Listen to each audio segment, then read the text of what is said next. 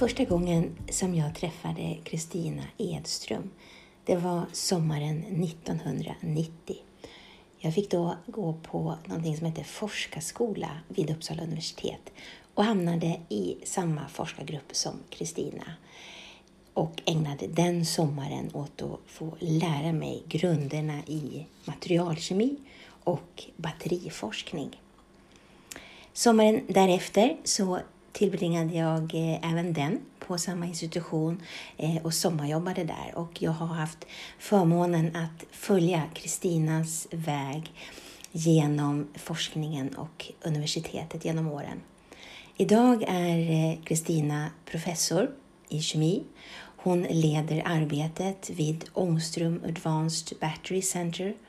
Hon är rektorsråd för infrastrukturfrågor vid Uppsala universitet och en av världens främsta batteriforskare. Jag träffade henne igår och fick en ordentlig genomgång i arbetet nu eh, och också det eh, fantastiska uppdrag som Kristina har fått från EU-kommissionen. Och vårt samtal, det följer här. Ja, Kristina, eh, kan du berätta lite grann om den forskning som du bedriver här, eller ni, ni är en jättestor grupp som ni bedriver här vid Ångströmslaboratoriet. Ja, vi håller på med batteriforskning och vi vill ju vara de som kommer med framtidens batterier som ska vara mycket bättre och säkrare än dagens. Samtidigt försöker vi vara nyttiga och också lära oss mer om dagens batterier för att se hur de fungerar för att kunna just ha rätt verktyg för att kunna utveckla framtiden.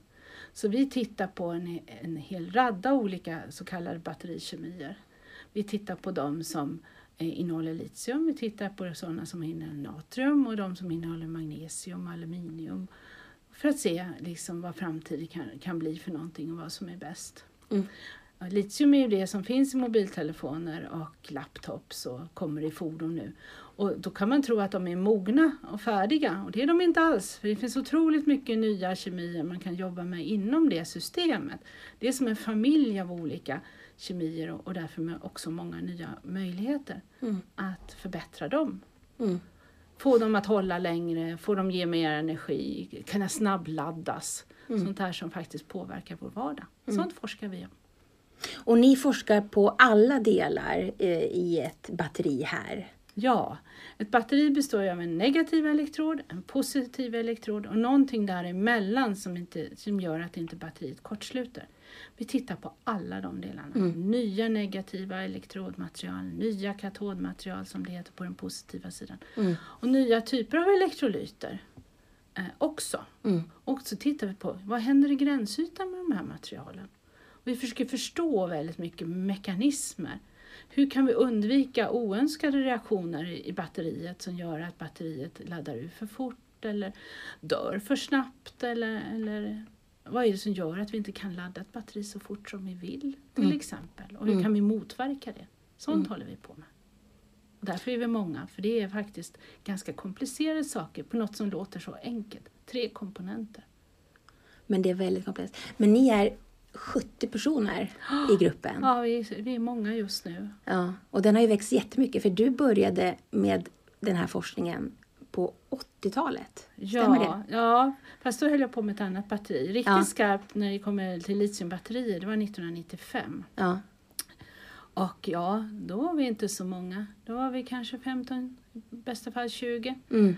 Men alltså det är ett väldigt stort intresse för batterier idag. Och sen har jag lyckats rekrytera många duktiga unga personer som faktiskt får egna forskningsanslag och bygger upp egna eh, grupperingar. Så jag håller på på att bli en paraply av, av olika eh, mm. grupper som är väldigt duktiga i sig själva på sina specifika val av, av batterikemier. Mm. Det är jätteroligt att få vara det.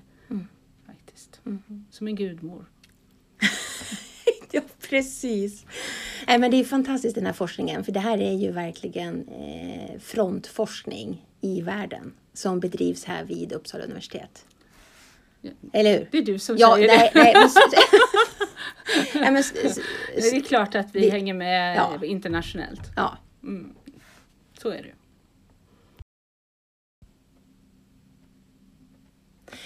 Men den här forskningen, eh, som sagt, den är ju verkligen världsledande och det här har ju nu också lett till att du har ett europeiskt uppdrag. Kan du berätta lite mer om det? Ja, det, det är otroligt spännande att få eh, förtroendet att försöka bygga upp en långsiktig färdplan för Europa vad det gäller vilken forskning ska vi bedriva eh, som är verkligen grundläggande, som kan ligga till bas för, för industri och för utveckling när det gäller batterier i Europa. Mm.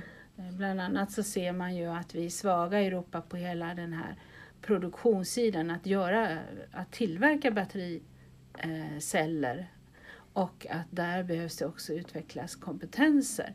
Och då att arbeta med ett långsiktigt forskningsinitiativ bygger, innebär ju också att man långsiktigt bygger upp väldigt stark kompetens Mm. som ska till, vara till nytta för Europa. Och det här innebär att man egentligen engagerar alla Europas medlemsländer i eh, ett sånt här initiativ. Så att jag reser runt i Europa och jag försöker också tillsammans med det team vi är helt enkelt formulera vad är de viktiga utmaningarna för att vi ska få bättre batterier i framtiden. Mm. Så att det känns väldigt stort och väldigt förtroendegivande och också Ja. kommi- eh, Europeiska kommissionens förtroende att göra detta. Ja, det är ju otroligt stort. Både att, att Sverige har fått uppdraget men, men att det då har landat här hos, eh, hos dig att koordinera hela det här europeiska initiativet. Och tanken då i det här långsiktiga det är att ni ska blicka framåt. Vad är det som händer efter 2035? Alltså ha en långsiktig Precis Syn så. på. Precis så. Forskningen. Och det gör att vi inte väljer ut någon speciell kemi som är viktigare än någon annan för Mm. vad framtiden är. Utan vi ser då att, att nästan alla batterier kan man räkna ut en teoretisk förmåga att lagra energi för. Mm. Men att den praktiskt, så kommer vi upp kanske till en fjärdedel av vad den teoretiska är. Kan vi bygga, brygga det gapet så vi kommer närmare till vad ett, potentialen egentligen är. Då har vi tagit ett väldigt stort kliv för olika batterikemier riktade mot olika tillämpningar. Mm. Det här drivs ju väldigt mycket av, av elektromobilitet, fordonsindustrin, också det marina kommer ju mer och mer med färger och fartyg, det drivs framförallt i Norge. Mm. Men också storskalig lagring, hur lagrar vi vind och sol på ett klokt sätt? Eh, lika mycket som vi ser att batterierna kommer nu in i robotik eh, och automation och alla möjliga nya Mm. saker som vi ser i framtiden vad det gäller tillämpningar. Mm. Och det kan kräva lite olika batterier som är lite grann gjorda på lite olika sätt. Mm. Så det finns liksom inte en fix lösning på allt och det gör ju att det är väldigt spännande att, att blicka framåt. Mm. Nej, Det finns ingen fix lösning på allt, men det, men det som är väldigt tydligt det är ju att batterier i sig är en väldigt viktig del av lösningen för att kunna klara en omställning till ett fossilfritt samhälle. Ja, det, det är väldigt eh, glädjande man har på med det här länge att se att man verkligen ser det som en nyckelteknologi idag. Mm. Mm. Precis. Så under nu 2019 så har du ett otroligt hektiskt arbete. Eh, och jag har ju sett dina planer här nu och reser runt i Europa eh, för att få ihop den här nu, the roadmap eller färdplanen eh, för det här eh, gigantiska forskningsprojektet. Eh, som då eh, ska bidra till den här långsiktiga forskningen. Så det är ett hektiskt år du har framför dig. Ja, det är det verkligen. Jag får verkligen chansen att se vad som pågår i Europa inom det här området och träffa både politiker och eh, forskare och industri eh, som eh, samverkar runt de här frågorna och diskuterar dem och vill utveckla dem. Och där är vi ju på, lite olika mognadsgrader och nivåer i de olika länderna i Europa. Och, men jag ser att alla har någonting, vilket är väldigt spännande. Mm. Eh, Det var jag inte riktigt klar över innan jag började det här arbetet. Att jag hittar forskare och företag i alla Europas länder. Häftigt. Mm. Mm. Det låter su- superbra. Stort tack för att eh, jag fick besöka dig här idag. Tack för att du kom. Och stort Alltid lycka till. glädje. Ja, och stort lycka till. Tack.